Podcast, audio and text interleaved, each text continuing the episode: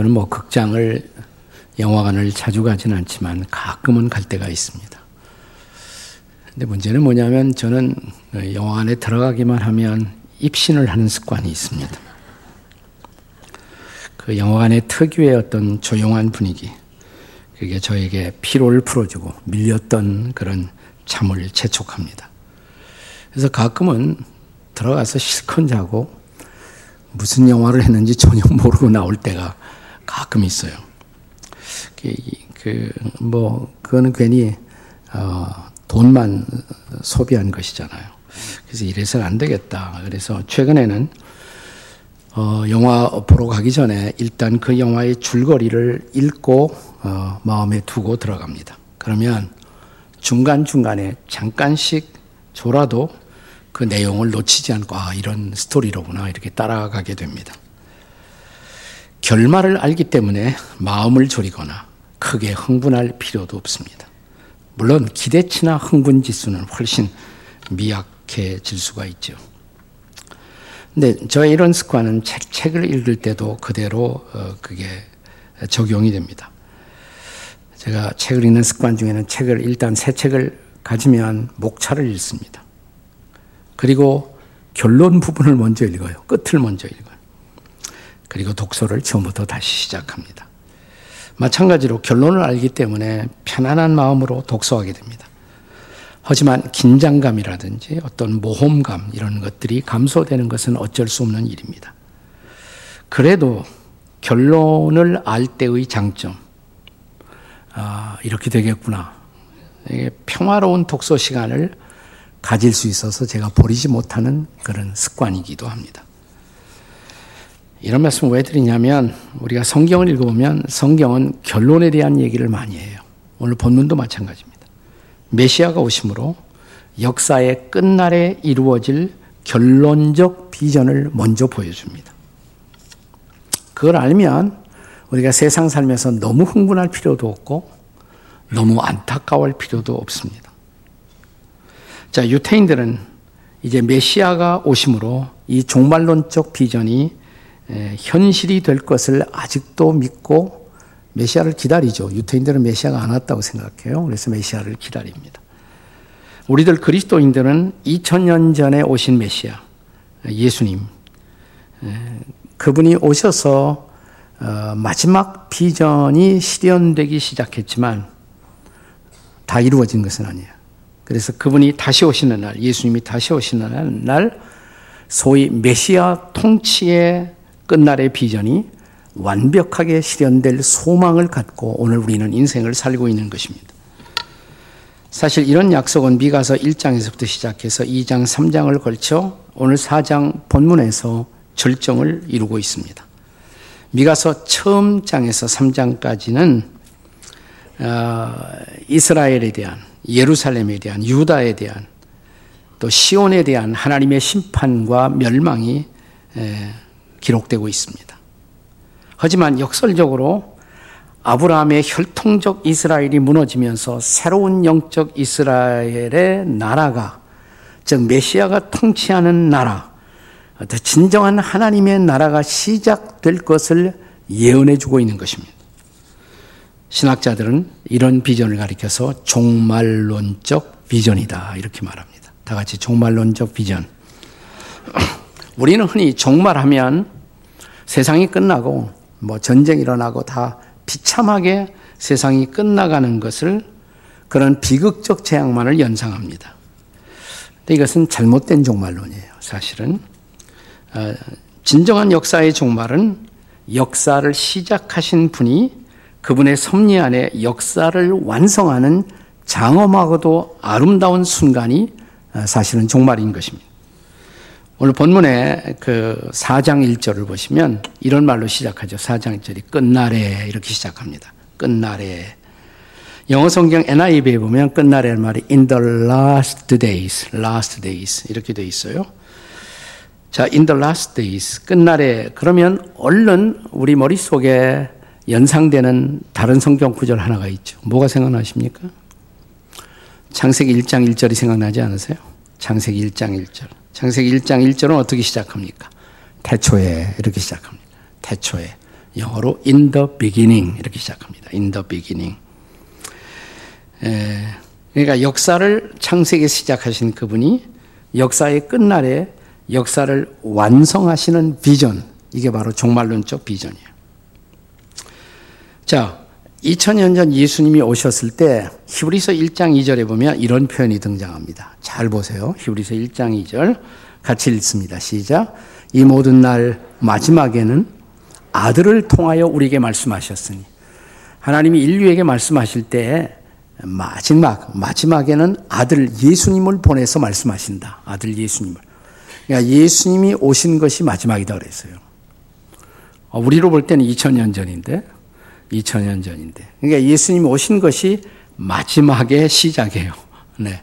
우리는 뭐 짤막한 많이 살아야 100년을 사니까 우리가 역사를 좁게만 볼 수밖에 없지만 전체를 보시는 하나님의 입장에서는 예수께서 오신 것이 마지막, 역사를 완성하려는 마지막의 시작이에요. 네. 그러니까 지금은 마지막의 마지막인 것입니다. 네. 그래서 지금은 정말 그 마지막을 완성하실 그분이 다시 오실 때가 가까이 오고 있습니다. 자, 그래서 우리가 예수, 마지막 그러면 뭐 앞으로 있을 일뿐만이 아니라 예수님이 오셨을 때 역사를 완성하려는 하나님의 마지막 섭리가 그때부터 본격적으로 시작이 되었다. 근데 그것이 완성되는 것은 아니야. 그 예수님이 다시 오실 때. 재림이라고. 예수님의 재림을 통해서 완성된다는 것입니다. 자, 그렇다면 예수님이 이 땅에 오심으로 또 앞으로 오실 것이므로 이루어질 그 소위 말하는 끝날의 비전, 종말론적 메시아 비전, 그 비전의 정체는 뭘까요? 첫째는 예배의 비전입니다. 예배의 비전. 다 같이 예배의 비전. 자, 1절과 2절 본문을 함께 같이 읽겠습니다. 시작. 끝날에 이르러는 여호와의 전의 산이 산들의 꼭대기에 이르러 굳게 서며 작은 산들 위에 뛰어나고 민족들이 그리로 몰려갈 것이라. 2절 곧 많은 이방 사람들이 가며 이르기를 오라 우리가 여호와의 산에 올라가서 야곱의 하나님의 전에 이르자. 자, 이 말씀이 여러분이 이사야 2장 2절과 3절에 보면 또 한 번 나와요. 같은 말씀이에요. 그러니까 이사야와 미가는 동시대의 선지자입니다. 같은 시대를 살았던 선지자입니다. 네, 거기에도 우리가 하나님의 산에, 하나님의 전에 이르자라는 말씀이 나옵니다. 여기서 산에라는 말은 어떤 산인가? 성전산입니다. 성전산, 템플 마운틴. 우리가 지금 예루살렘에 가면 예루살렘에 세 개의 산이 있어요. 예루살렘에서 제일 높은 산, 높은 산이 감남산입니다. 올리브 마운틴. 제가 제가 서 있는 산이 이제 감남산이라고 가정을 해보세요. 상당히 높아요. 감남산은 그래도 올라가 보면 예루살렘 옛날 구 예루살렘 또 신시가지 예루살렘이 한 눈에 쫙 이렇게 들어옵니다. 근데 그 남쪽 이쪽이 남쪽이라고 했을 때 남쪽에 자그마한 언덕이 있어요. 언덕. 우리가 볼 때는 언덕이야. 근데 그걸 이스라엘 사람들은 산이라고 합니다. 그게 무슨 산이면 시온산이에요. 시온산. 그러니까 감남산, 시온산. 그리고 바로 눈앞에 보이는 거기에 아주 둥근 어, 원형 돔이 있습니다. 그 돔이 옛날 예루살렘 성전이 있던 곳인데 지금은 아랍 사람들의 모스크가 있는 바위돔, Dome of the Rock 눈앞에 딱 보여요. 그 있는 곳이 좀, 좀 높이 이렇게 올라와 있어요, 높이. 그것을 성전산이라고 부르는 것이에요, 성전산. 그러니까 예루살렘에 가면 세 개의 산이 있다. 무슨 산입니까? 감람산, 남쪽에 시온산, 바로 앞에 중앙에 성전산. 예루살렘 다 갔다 오신 거예요? 진짜 한번 가서 보세요. 어, 저는 자주 얘가 이스라엘 가고 그러는데 그 이유가 성경 공부하는데 많은 도움이 돼요. 네. 그 돈이 있는 사람이 가는 것이 아니라 마음이 있는 사람이 갑니다. 그래서 마음에 기도하시고 하나님 저도 한번 어, 예루살렘에 가게 해주세요. 그러면 주님이 그 기도를 응답 안 하시겠습니까? 자, 옆에 사람 쳐다보고 우리도 한번 갑시다. 한번 다 같이 시작. 우리도 한번 갑시다. 예. 자, 그런데 산에 오르지 않은 것은 성전산이에요. 성전이 있는 산. 근데 거기 올라가서 뭐 하는 거예요? 예배하려고. 그 성전 산에 가서 성전에서 예배한다는 것이 어떻게 종말의 비전이 될 수가 있습니까? 근데 여기서 중요하게 강조된 것은 예배 자체가 아니에요. 예배 자체보다도 더 중요한 것은 많은 민족들, 특별히 이방 사람들이 유대인들과 함께 거기서 성전산에서 성전에서 하나님을 예배하게 되리라는 것. 그것이 바로 종말론적 비전이다 이 말입니다. 자, 유태인들은 선민의식이 강하죠. 우리만 하나님의 백성이다. 근데 유태인들에게 이 말씀을 읽었을 때 얼마나 충격이 되겠습니까? 자기들뿐만 아니라 이방인들이 그 성전에 함께 들어가서 함께 하나님을 예배한다. 이건 놀라운 일이에요. 자, 유대인들에서 이방인은 어떤 존재일까요? 신약 성경 에베소서 2장 12절에 보면 그 유대인들의 관점에서 본 이스라 이방인들, 이방인들은 어떤 사람인가? 여러분과 저는 이방인입니다. 자, 에베소 2장 12절을 같이 읽겠습니다. 시작. 그때 너희는 그리스도 밖에 있었고 이스라엘 나라 밖의 사람이라.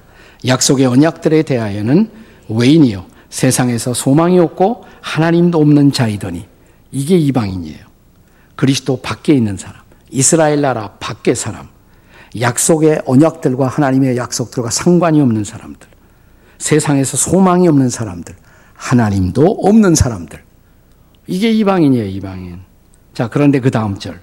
에베소 2장 13절에 같이 읽겠습니다. 시작. 이제는 전에 멀리 있던 너희가 그리스도 예수 안에서 그리스도의 피로 가까워졌다. 그런데 예수님이 오셔서 예수님 십자가의 피 흘리심으로 유대인들과 이방인들이 가까워졌다 이 말이에요. 가까워져. 어느 정도로 가까워졌느냐? 에베소 2장 18절 말씀. 같이 읽습니다. 에베소 2장 18절 함께 시작.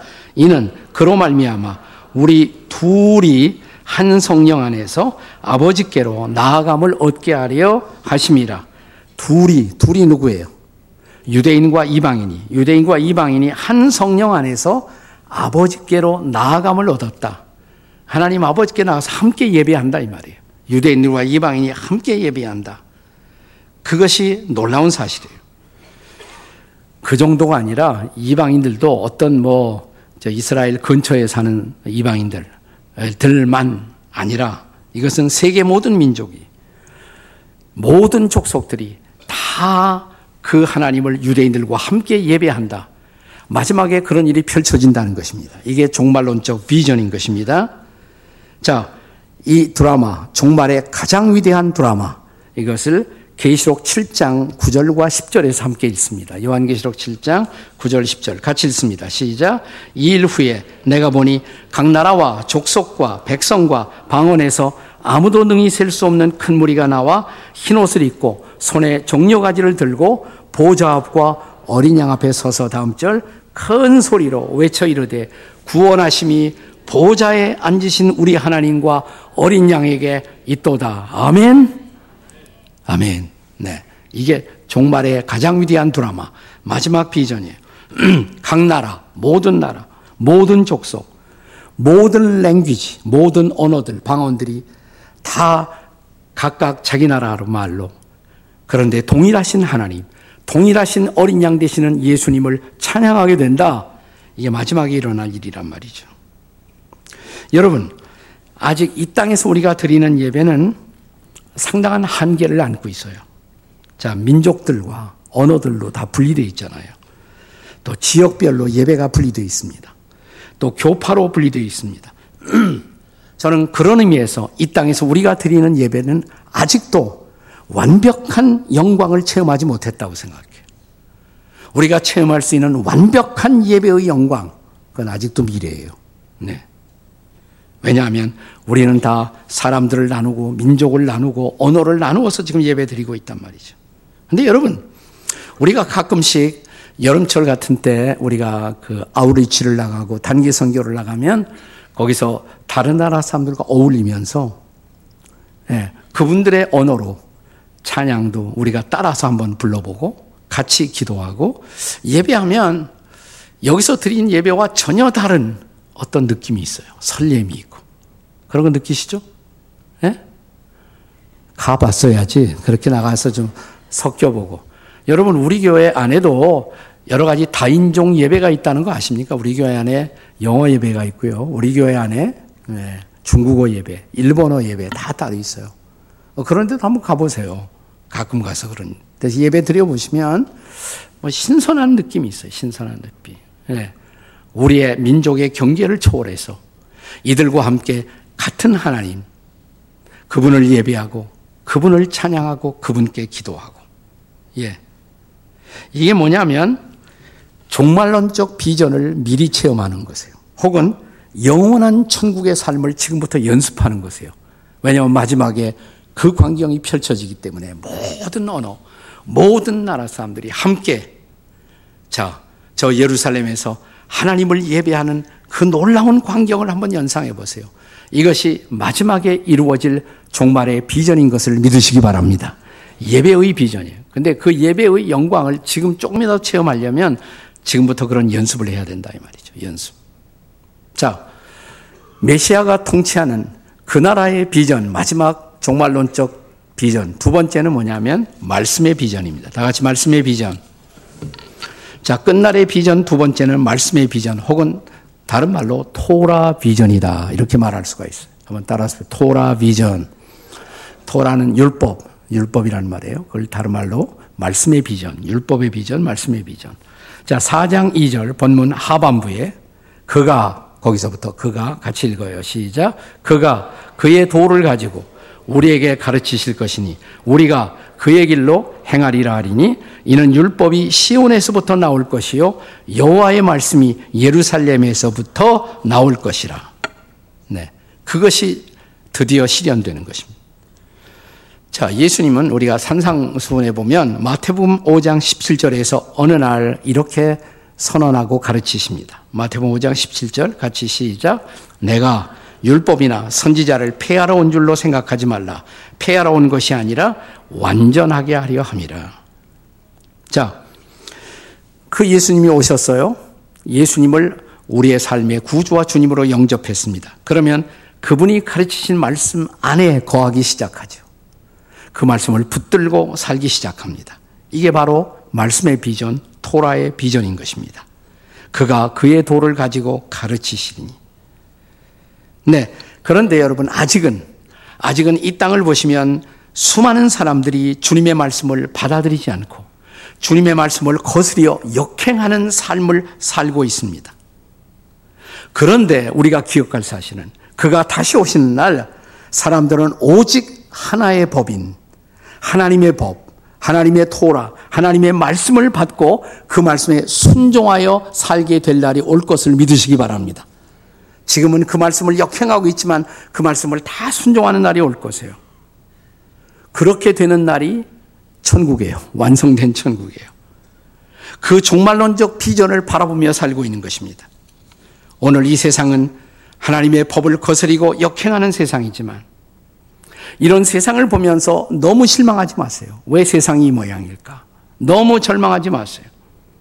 자, 성경은 마지막 때에 종말의 비전이 이루어지기 전에 종말의 혼돈이 또 혼란이 있을 것을 미리 예언하셨습니다. 계시록 12장 12절에도 보시면 요한계시록 12장 12절에 이런 말씀이 있어요. 이는 한번 따라서 읽어보세요. 시작. 이는 마귀가 자기의 때가 얼마 남지 않은 줄 알므로 크게 분내어 너희에게 내려갔습니다. 세상이 왜 이렇게 혼란할까? 마귀가 자기 때가 다 된 줄 알고 마귀의 모든 존재가 끝날 때가 온 줄 알고 화가 나서 내려가서 세상에 개판을 치고 있다 이 말입니다. 그러니까 다시 말하면 지금 마귀가 최후 발악하는 때다 이 말입니다. 최후로 발악하는 시간. 그러니까 세상에 못 될 것들을 딱 보면 우리가 너무 흥분하지 마시고 이렇게 생각하시면 돼요. 마시가 발악하고 있구나. 네, 마귀가 발악하고 있구나. 마귀의 마지막 분노와 발악의 시대예요. 이게 종말론적 혼돈이에요. 그러나 이 종말론적 혼돈은 주께서 다시 오시는 날 종말론적 비전으로 바뀔 것을 믿으시기 바랍니다. 디모데후서 3장을 보시면 디모데후서 3장 1절이 이런 말씀으로 시작됩니다. 말세에 고통하는 때가 이르러 네. 내가 너희가 이것을 알라. 말세에는 고통하는 때다. 그때가 올 것이다 그랬어요. 고통하는 때가. 이게 어떤 의미에서 고통이냐? 쭉 읽어 내려가면 디모데후서 3장 12절 이하 14절까지 한번 같이 읽겠습니다. 시작. 무릇 그리스도 예수 안에서 경건하게 살고자 하는 자는 박해를 받으리라. 악한 사람들과 속이는 사람들은 더욱 악하여져서 속이기도 하고 속기도 하나니 그러나 너는 배우고 확신한 일에 거하라. 하나님의 말씀대로 살고자 하는 사람은 세상에서 오히려 박해를 받아요. 세상에서 비웃음도 당하고 박해도 당하고 그게 당연해요. 세상은 하나님의 가치관을 하나님의 토라와 율법을 거스리고 있기 때문에 그래서 세상엔 속이는 사람들이 악한 사람들이 많아지는 모습을 보고 있어요.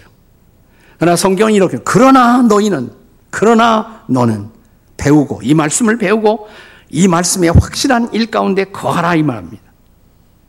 그뿐만 아니라 우리의 책임 계속 내려가면 디모데후서 4장 2절하고 연결돼요. 같이 읽습니다. 디모데후서 4장 2절 시작. 너는 말씀을 전파하라. 때를 어떤지 못 어떤지 항상 힘쓰라. 범사의 오래 참음과 가르침으로 경책하며 경계하며 권하라. 아멘. 그러니까 그럴수록 말씀을 붙들고 말씀을 전파하고 살아야 한다는 거예요. 마침내 온 세상이 그 말씀 앞에 순종하는 그때를 바라보면서 그 마지막 드라마, 마지막 비전을 바라보면서 자, 그리고 그 비전이 이루어지기 위해서 우리가 할 일이 있죠. 그것이 2000년 전 이 땅에 오신 예수님이 이 땅을 떠나면서 마지막으로 주신 말씀. 마태복음 28장 19절 20절. The Great Commission. 위대한 명령. 같이 읽습니다. 시작. 그러므로 너희는 가서 모든 민족으로 제자를 삼아 아버지와 아들과 성령의 이름으로 침례를 베풀고 내가 너에게 분부한 모든 것을 가르쳐 지키게 하라. 볼지어다. 내가 세상 끝날까지 너희와 항상 함께 있으리라 하시니라. 아멘. 그러니까 그때까지, 그때까지 주님이 주신 명령, 이 말씀 붙들고 전하고 가르쳐야 한다. 이 말이죠. 이 말씀을 가르쳐. 땅 끝에 모든 민족들이 복음을 듣고 말씀 안에 거하는 그날을 바라보면서 그날이 바로 이 말씀의 비전이, 토라의 비전이 완성되는 그날인 것입니다. 오늘 그래서 저와 여러분이 이 말씀을 경청하고 말씀을 순종할 때 그 종말의 비전을 향해서 한 스텝 우리는 앞으로 나가는 거예요. 토라 비전의 완성을 향한 한 걸음을 step by step 디디는 것입니다. 오늘도 이 말씀을 붙들고 산다. 이 마지막 비전을 향해서 나아가는 우리의 발걸음이 되는 것을 믿으시기 바랍니다. 자, 메시아가 통치하는 끝날의 비전, 메시아 비전은 뭐냐? 마지막 세 번째로 그것은 평화의 비전입니다. 샬롬의 비전. 본문 3절이 그 약속입니다. 3절. 같이 읽습니다. 시작. 그가 많은 민족들 사이에 이를 심판하시며 먼 곳 강한 이방 사람을 판결하시니 무리가 그 칼을 쳐서 보습을 만들고 창을 쳐서 낫을 만들 것이며 이 나라와 저 나라가 다시는 칼을 들고 서로 치지 아니하며 다시는 전쟁을 연습하지 아니하고 그때 전쟁이 끝나요. 전쟁 무기는 평화의 무기로 다 바뀔 것입니다. 핵무기는 인류의 발전을 위한 놀라운 생산적인 방편으로 사용되게 될 것입니다. 자, 이사야 11장 6절은 이 평화의 비전을 더 실감나는 언어로 우리에게 전달해 주었습니다. 한번 같이 읽어보세요. 시작. 그때 이리가 어린 양과 함께 살며 표범이 어린 염소와 함께 누우며 송아지와 어린 사자와 살찐 짐승이 함께 있어 어린아이에게 끌리며 자, 11장 이제 8절에 보시면 아주 극치에 도달했습니다. 자, 이 평화가 어느 정도의 수준인가를 보여주는 것이에요. 11장 8절 이사야 시작. 젖 먹는 아이가 독사의 구멍에서 장난하며 젖된 어린아이가 독사의 굴에 손을 넣을 것이라. 그래도 괜찮다 이 말이죠. 얼마나 평화로운 세상이에요. 상상해 보세요. 아이들이 독사하고 놀고 장난치고 그래도 평화로운 세상. 여러분, 경건한 히브리 사람들이 유대인들이 이 말씀을 얼마나 좋아하는지 이 말씀이 그들의 민요로 만들어진 히브리 민요. 네. 네. 우리가 가끔씩 지금도 이 노래를 부르는데 그 히브리 민요인 줄 모르고 불러요. 히브리 민요를 거의 그대로 가져와서 우리의 복음 성가로 만든 찬양이 있죠. 사막에 샘이 넘쳐 흐르리라. 사막에 꽃이 피어 향내 내리라. 주님이 다스릴 그 나라가 되면은 사막이 꽃동산 되리 다 같이 사자들이 어린 양과 뛰놀고 어린 이도 함께 뒹구는 참 사랑과 기쁨의 그 나라가 이제 속히 오리라. 저 따라오느라고 고생하셨습니다. 네. 네. 너무 좋잖아, 이 찬양. 그죠? 네? 이게 바로 그 종말의 평화의 비전, 샬롬의 비전이 마지막으로 이루어지는 놀라운 비전이에요. 이런 평화의 비전은 예수님이 2000년 전 이 땅에 오셨을 때 천사들의 노래로 선포되기도 했습니다. 자, 누가복음 2장 14절 다 같이 시작. 지극히 높은 곳에서는 하나님께 영광이요. 땅에서는 하나님이 기뻐하시는 사람들 중에 평화로다. 그러면 질문이 있어요. 그럼 그 평화를 가지고 오셨는데 세상은 아직도 왜 이렇게 평화롭지 못해요? 특별히 우리가 살고 있는 한반도는 왜 이렇게 날마다 소란스럽고 날마다 우리는 핵무기의 뉴스와 더불어 싸워야 하는지 그 이유를 어느 정도 알 수 있습니다. 그 당시에도 2000년 예수님이 평화의 왕으로 오셨지만 평화의 왕이신 예수님을 거절하잖아요. 그가 예루살렘 성에 입성하실 때 그 예수님을 십자가에 오히려 못 박았잖아요. 자, 오늘 평화가 없는 세상, 평화 없는 한반도, 우리 땅을 바라보면서 예수님은 어떻게 느끼실까요? 제가 말씀을 묵상하는 가운데 저는 예수님의 환상이 보여요. 이 한반도를 보면서 예수님은 어떻게 느끼실까? 아마 그분은 울고 계실 것입니다.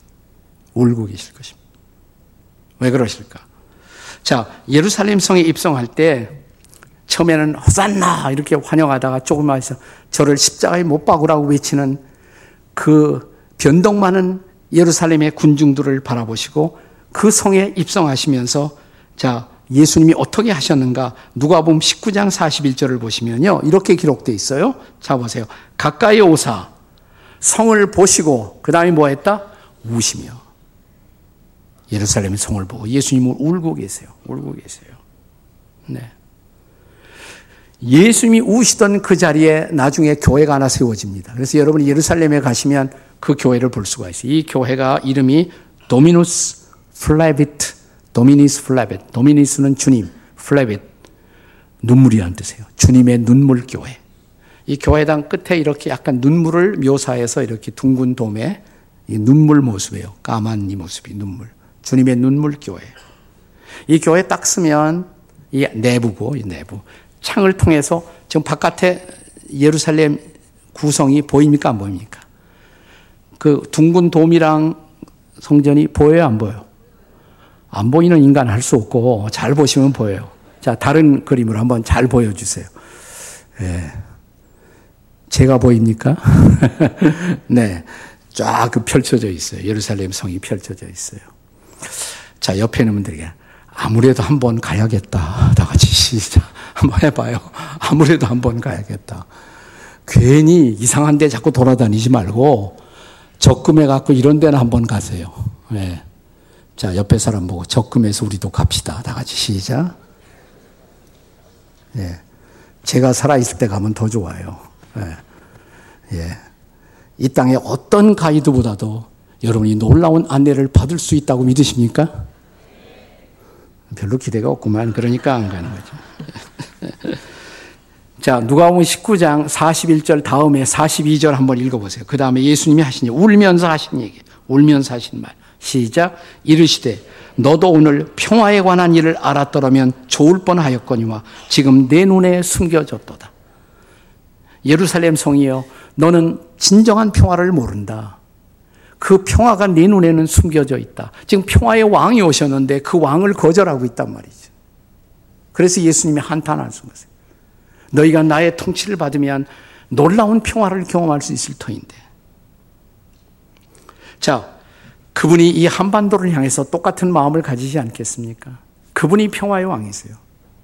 근데 사람들은 어디에서 평화를 구합니까? 예수님 당시에도 혹시 로마의 황제 카이사가 우리에게 평화를 주지 않을까?